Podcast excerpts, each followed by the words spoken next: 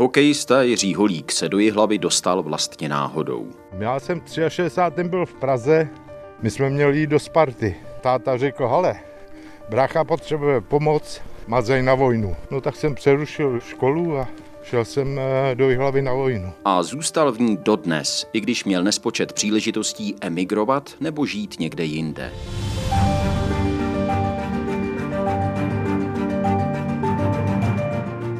Léta bydlela v Izraeli a v Americe, ale rodná Jihlava ji vždycky táhla zpátky. Tanečnice a choreografka Denisa Musilová žije obrazně řečeno rozkročená mezi dvěma městy, která by jen těžko mohla být rozdílnější. Vždycky, když mě New York štval, tak jsem si říkala, já už jedu domů, prostě tady je to hrozný, v hlavě to bylo mnohem lepší. A když jsem tady, tak si zase říkám, jo, ale teď mě hlava štve a v New Yorku to bylo skvělejší a člověk nepomůže, to pořád může jako se dívat do minulosti. Dnešní díl seriálu Genius Locí je o Jihlavě. Při jeho poslechu vás vítá Vít Pohanka.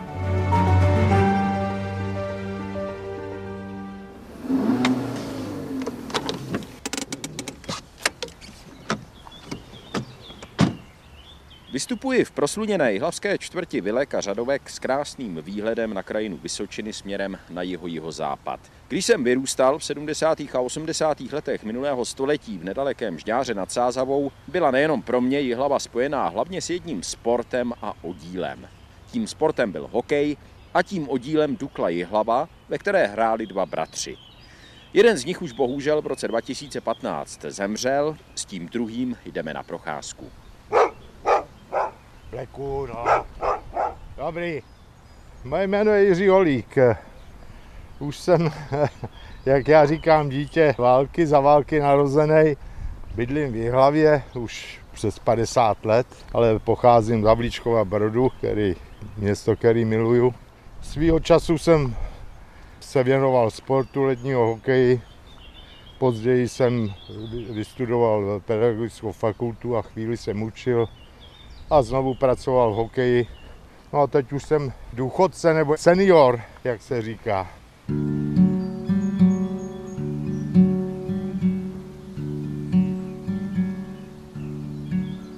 Malá vsuvka, doplnění skromné poznámky Jiřího Holíka o tom, že se věnoval hokeji.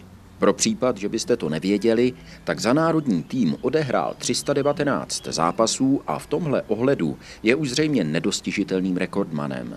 Na mistrovstvích světa startoval celkem 12krát v letech 1965 až 77, třikrát si z nich přivezl zlatou medaili. Na olympiádě hrál čtyřikrát, v dresu Dukly Jihlava byl sedmkrát členem vítězného týmu Československé první hokejové ligy. Když měl ta nejlepší sportovní léta za sebou, pustil ho komunistický režim hrát do západního Německa a Rakouska. Jeho jméno mimochodem najdete také v celosvětové hokejové síni slávy v kanadském Torontu. Spolu s o dva roky starším bratrem Jaroslavem byli prostě holíkové po desetiletí symbolem prostých kluků z Vysočiny, kteří to někam dotáhli. Měli spoustu možností emigrovat. Mohli žít někde úplně jinde, vydělávat s největší pravděpodobností podstatně víc peněz, přesto zůstali Jihlavě a rodné Vysočině věrní.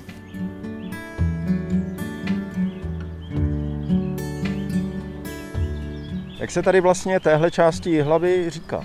To je, to je na slunci. Jak bydlíme my nahoře, to je jako na slunci. Takže vy bydlíte v Holíkově ulici na slunci. Na slunci, jo.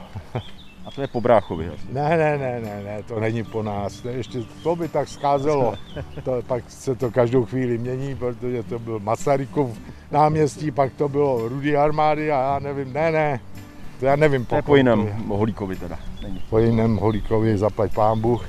A budí to údiv samozřejmě, když někde říkám adresu, chtějí vědět a já řeknu Holík, Holíkova, tak se vždycky jak na mě podívají, no, tak když je někdo šprýmaš, tak řekne, no vy to máte, vy se si, to, to si umíte užívat. Já říkám, no jo, to abych si pamatoval, kde vůbec bydlím.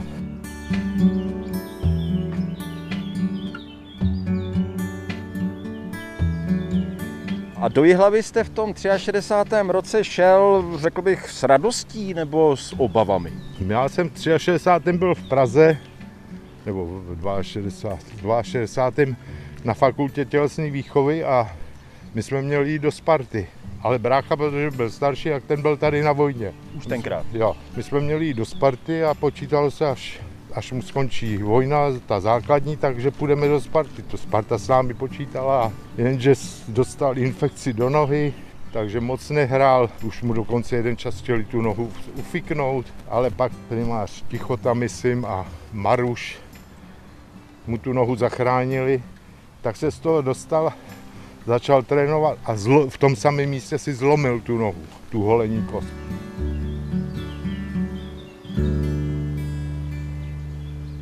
A táta řekl, hele, brácha potřebuje pomoc, mazej na vojnu. No tak jsem přerušil eh, školu a šel jsem eh, do Jihlavy na vojnu. A nebylo vám to trošku líto? No bylo, samozřejmě. Já kluk z malého města 60. letech a najednou v Praze, no. Zaplať pán Bůh, že jsem asi možná musel jít do Jihlavy, tady do tohohle menšího města. Ale líto mi to samozřejmě, 20 let nebo 19 letý kluka. A musel jsem, no musel, šel jsem prostě to, co táta řekl, to platilo.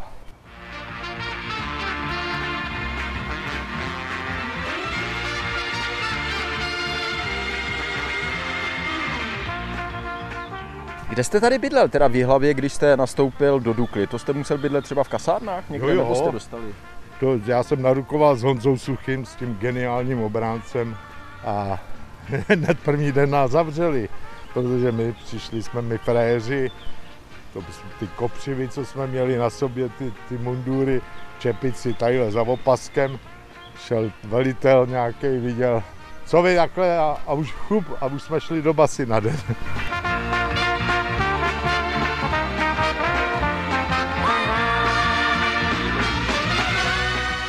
kasárnách, no, to taky, kolik nás tam spalo, takových deset. Teda Na musím Cimře. říct, musím říct, eh, Dukla měla svoje poschodí, jako. Jo. Měla i svého kuchaře, který vařil a jednu chodbu tam prostě ta byla Dukly. No ale s, slamníky jsme si třeba museli spát slámou. To byl takový, to na, na, vysypali na dvoře z traktoru slámu a my jsme si nadspali slamníky. Já nevím, vy to už nepamatujete, ale to byly pak takový deky, příš, no kopřivy jsme jim říkali. Ono to, No to štípalo, štípalo. hrozně. To si ještě pamatuju. Jo, na té vojně jsem bydlel tam tady ve velkých kasárnách.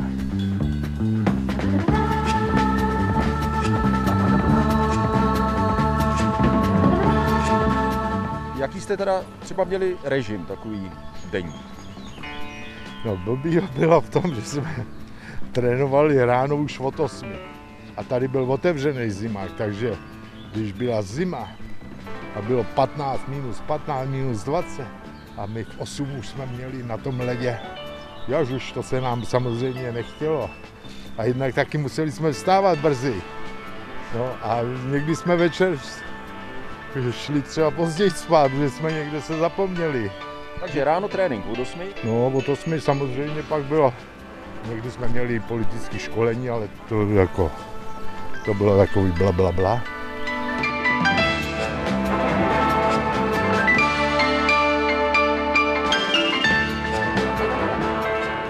A odpoledne jsme měli další trénink, protože tady byli většinou kluci, mladí kluci, jenom pár těch starších, ale dostali jsme se nahoru, protože jsme tady mohli hodně trénovat. To nebylo v těch letech zvykem, protože někde ještě ligoví hokejisti chodili furt do práce, až po práci chodili trénovat a to. A pak jsme to ovládli, tu ligu.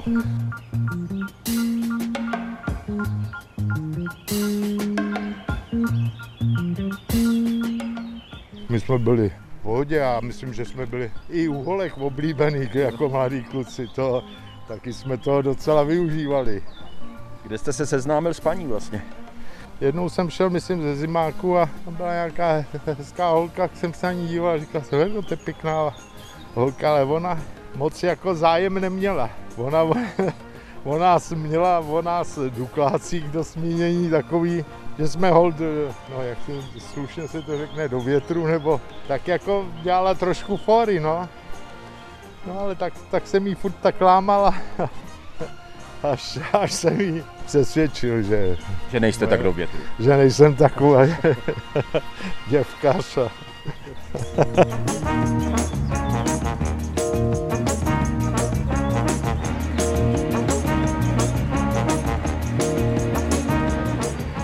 No a bylo na tom něco? Ale no tak to víte, že jsem vyrůstal v 60. letech, to, to bylo hippiesáci, když tady samozřejmě ne, ale ale eh, ve světě to bylo, na západě to bylo a to takový to, ten závan toho jsem pronikl taky, no tak byli jsme mladí, no tak co, co na to mám říct?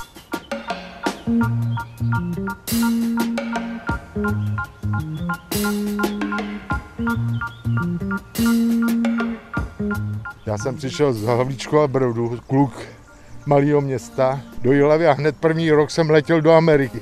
Víte, co to bylo v 60. letech? Jak já ze srandy vždycky říkám, tady lidi nesměli málem na Balaton a já 19 letý fracek a už jsem jel do, do Ameriky.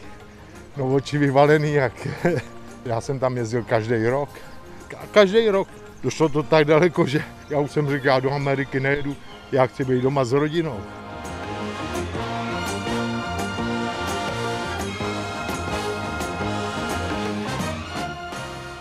Jak se vám do té hlavy potom vracelo z těch cest, ať už z Ameriky nebo Ale prostě jo, ze západu? To víte, problém byl v 68. No. My jsme 68. byli v západním Německu a ve Švýcarsku v létě, když sem lítli Rusáci. No teď jsme, ty vole, tak co, vrátíme se nebo ne? No, ten den to 21. ve Fisenu v Německu a ráno Honza Klapáčů přiběh, ty vole, koupil, koupil si tam tranzisták, pustil si to, u nás jsou Rusáci vlítli. No. No tak jsme všichni byli štajf, pak jsme, ten den jsme jeli do, do Švýcarska, tak jsme poslouchali samozřejmě to rádio, no a to hlas, tady se střílí, tam se střílí, to budeme se vracet, nebude.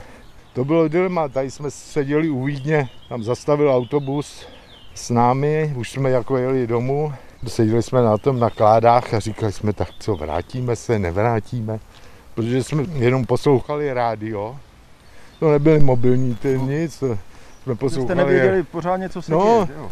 No, asi- ale z toho autobusu nikdo tam nezůstal. A musím říct, že vedení dělalo jako, že někdy se říká, že, že, že hlídali, nebo to ne. Nehlídali. Ne, to, to, kdyby tam někdo zůstal, tak, tak by tam zůstal klidně, to, to by Pitner. Nějak by to tady musel okecat, no, nebo... Pitner jako uh, No, trenér. on byl šéf, no, tak on byl trenér, ale šéf prostě.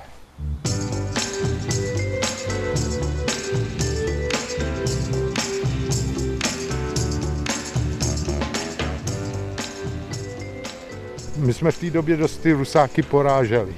A ty byli jako famózní Rusové nebo Sověti tenkrát. Když jsme byli na hradě Husáka, u Gustava Husáka, Božan byl Štrougal, to byl velký fanda sportu, já nevím, Himmel. Nikdo to samozřejmě neřekl, ale oni byli rádi, když jsme těm Rusákům dali na prdel.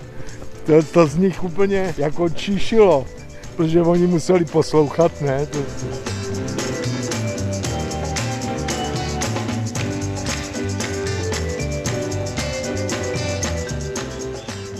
Oni nás pustili ven, až když v podstatě už nás nároďák moc nepotřeboval, protože už jsme šli výkonnostně dolů. A to je taky zajímavý. Já jsem si vždycky myslel, dobře, protože jsem dostával i státní vyznamenání. Já jsem dostal od svobody za vynikající práci a pak od Gustava Husáka řád práce. Tak jsem si myslel, no jo, tak to oni jako za tu vzornou reprezentaci nás pustili. Houby, oni potřebovali valuty. To, to jsem až později zjistil, i když je to podívám, že za, za pár sportovců, ale oni ty valuty tak potřebovali, takže my z té gáže, co jsme tam dostali, polovina šla hned do Česka, to jsme dostávali v bonech a, a v korunách nějak to. A polovinu nám tam nechali a, a vždycky, když jsme pak přijeli domů, tak nám přišlo, kolik jsme z těch valut, co, nám, co jsme tam měli k dispozici, ještě zbylo a převedli jsme, tak jsme samozřejmě vždycky říkali nic, všechno jsme utratili.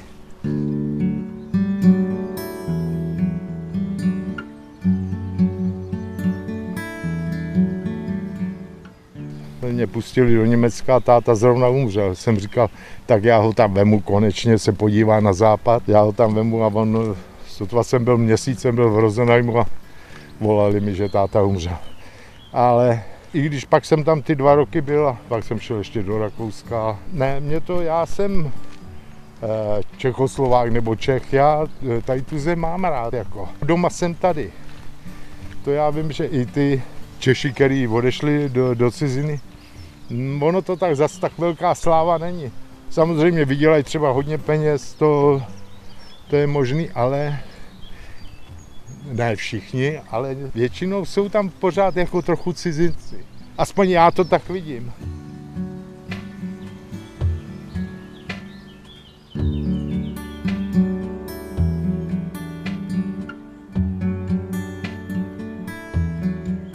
Jak ta hlava vypadala tenkrát? Víte, ve 20 letech to zas tak neřešíte. Já to řeším spíš dneska. Když jdu a když jdeme pěšky potom a říkám, Ježiš Maria, tyhle ty chodníky, teď já si tady zlámu fajfku. Samozřejmě, že za těch x desítek let se eh, spousta práce tady udělala, to bych kecal, ale zdá se mi, že některé města, zejména po té revoluci, protože před revolucí se toho moc neudálo, ale že udělali daleko větší jako skok. Jsou takový líbeznější. Třeba můj brod, no, nemůžu si pomoct. Neuvažoval jste někdy, že byste bydlel v tom Brodě? Je to No jo, no, když jsem si tady postavil barák. no. ale proč jste ho stavil tady? To. No jo, tak to jsem byl mladý, já už tady bydlím, já v tom bydlím 50 let.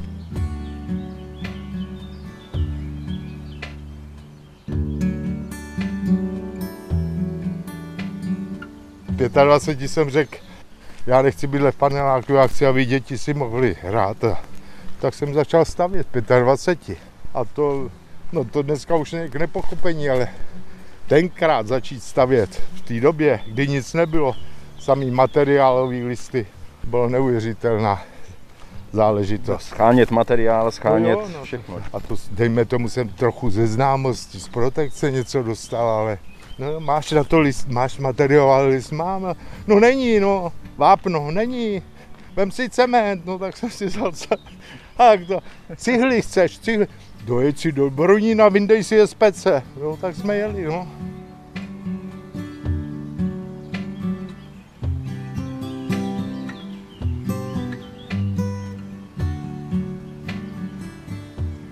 Ale tak máte to tady hezký. Hlavně na hezkém místě teda. To no jste jo, si... mám nádherný výlet. To, to. A to jste měl trošku, že se tak zeptám, protekčně? Ne, ne, ne, Náhoda. kliku jsem měl.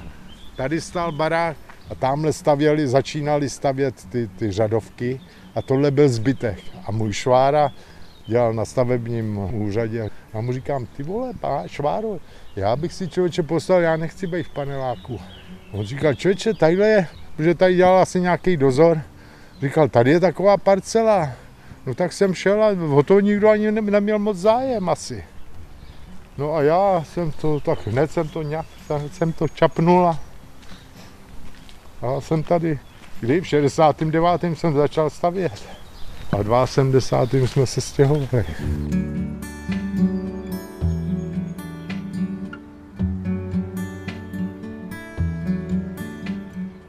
Co je hlava za město? Je to krajské město. Ale já si z toho dělám srandu, já když stojím na náměstí a podívám se tímhle směrem, tak z náměstí vidím tady ty pole. Já říkám, Hergot, my jsme krajské město, z náměstí je vidět pole a Vysočina.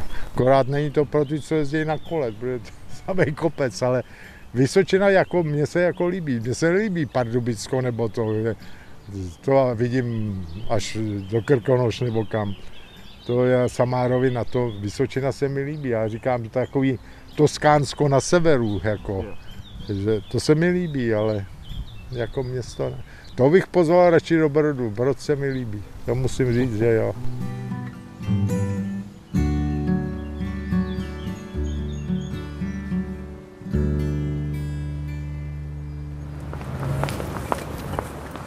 Jiří Holík tedy do Jihlavy přišel, když mu bylo 19. To skladatel Gustav Mahler, který v Jihlavě strávil dětská a jinožská léta, byl stejně starý, když z tohoto města v 70. letech 19. století odešel.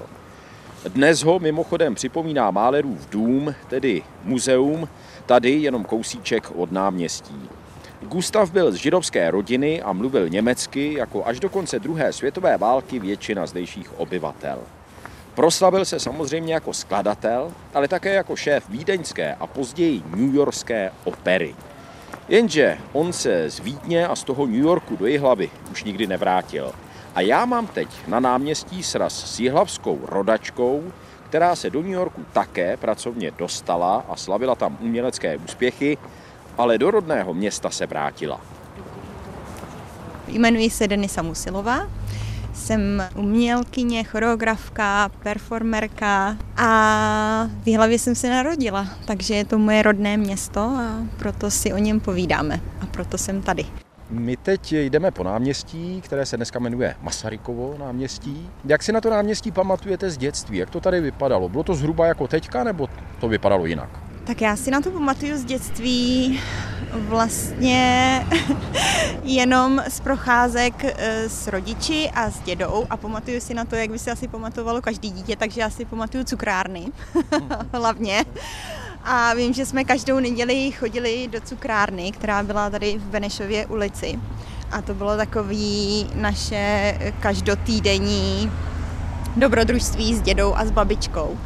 A pamatuju si, že jsme vždycky chodili na náměstí, že na náměstí vlastně bylo centrum toho dění, protože nebyly žádný city parky a nebyly žádný vlastně e, ostatní velký nákupní centra. Takže na náměstí to opravdu vzkvétalo a bylo to moc hezký.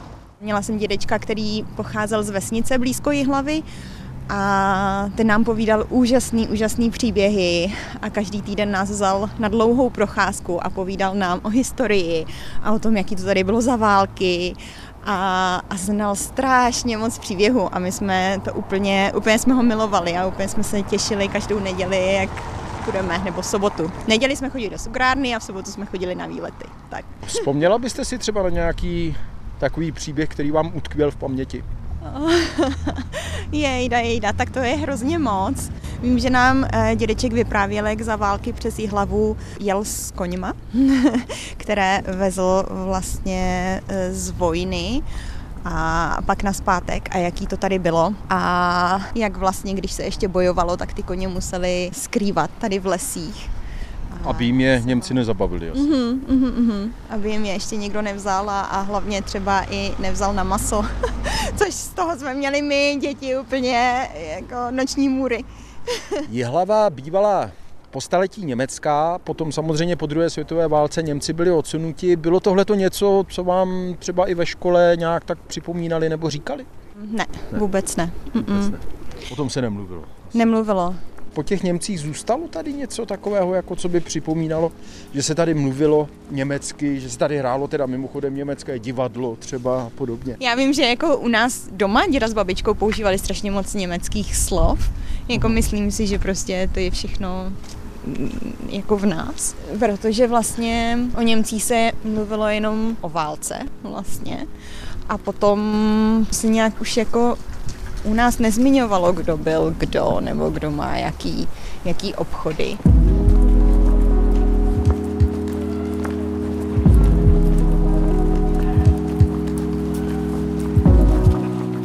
Denisa Musilová nejdřív vystudovala Jihlavskou obchodní akademii, protože rodiče chtěli, aby měla nějakou existenční jistotu. Potom se ale vydala do Prahy na konzervatoř Duncan Center. Tanci se pak několik let věnovala při práci pro české velvyslanectví v Izraeli a spolupráce s choreografkou Deganit Shamy ji přivedla do New Yorku.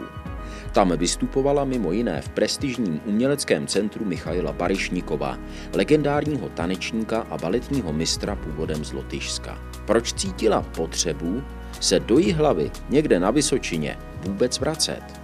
Protože jsem měla pocit, že Chci mít někde nějakou základnu a chci pocítit takový to, že někde máte kořeny a někde bydlíte a můžete říct, že vlastně tohle je můj domov nějakým způsobem, což jsem vlastně nikdy neměla a asi by mi to ani nevadilo, ale chtěla jsem to zažít, jaký to je, jestli bych to vůbec jako mohla nebo nemohla dát. A chtěla jsem být i s rodiči, chtěla jsem jim asi i dát na zpátek to, že mě si mě vůbec neužili za celý ty léta, že jsem vlastně byla pořád pryč.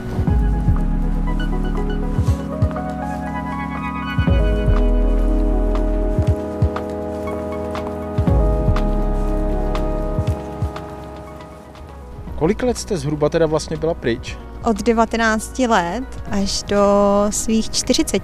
Takže delší dobu mimo hlavu než v hlavu. Jo, jo. to je, jsou hrozný počty, ale asi to je tak. Já se omluvám, že z vás takhle, to není, že bych z vás chtěl skrytě páčit věk, ne, ale to... to vůbec nevadí. A jak se do hlavy vrací z New Yorku, z velkého světa? Nevím, já to nějak jako nechci moc nad tím přemýšlet, nechci to nějak moc řešit, protože určitě, kdybych to měla porovnávat, tak eh, bych se z toho zbláznila. Co je kde lepší a samozřejmě všechno má nějaké výhody a nevýhody. A jednou jsem se tak rozhodla, tak jsem tady. Eh, samozřejmě kdykoliv zase můžu odjet, kdyby mě to tady nebavilo, ale zatím, zatím je to fajn, je to, je to dobrý.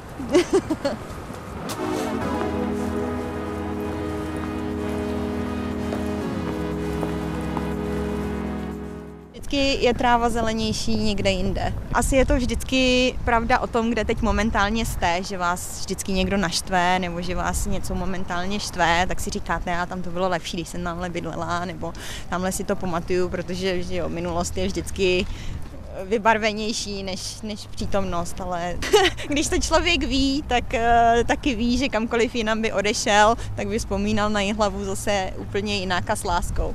A já, když jsem bydlela v New Yorku, tak jsem si vždycky říkala, jak to bylo prostě, že se jednou odstěhuju do hlavy. Vždycky, když mě New York šval, tak jsem si říkala, já už jedu domů, prostě tady je to hrozný, v hlavě to bylo mnohem lepší.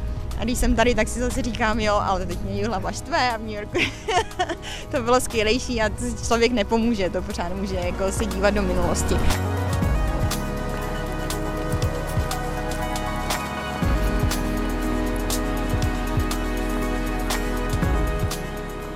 Říká Denisa Musilová, performerka a choreografka, která se do hlavy vrátila z amerického New Yorku. Jejími slovy končí tento díl Genius Locí věnovaný krajskému městu na Vysočině.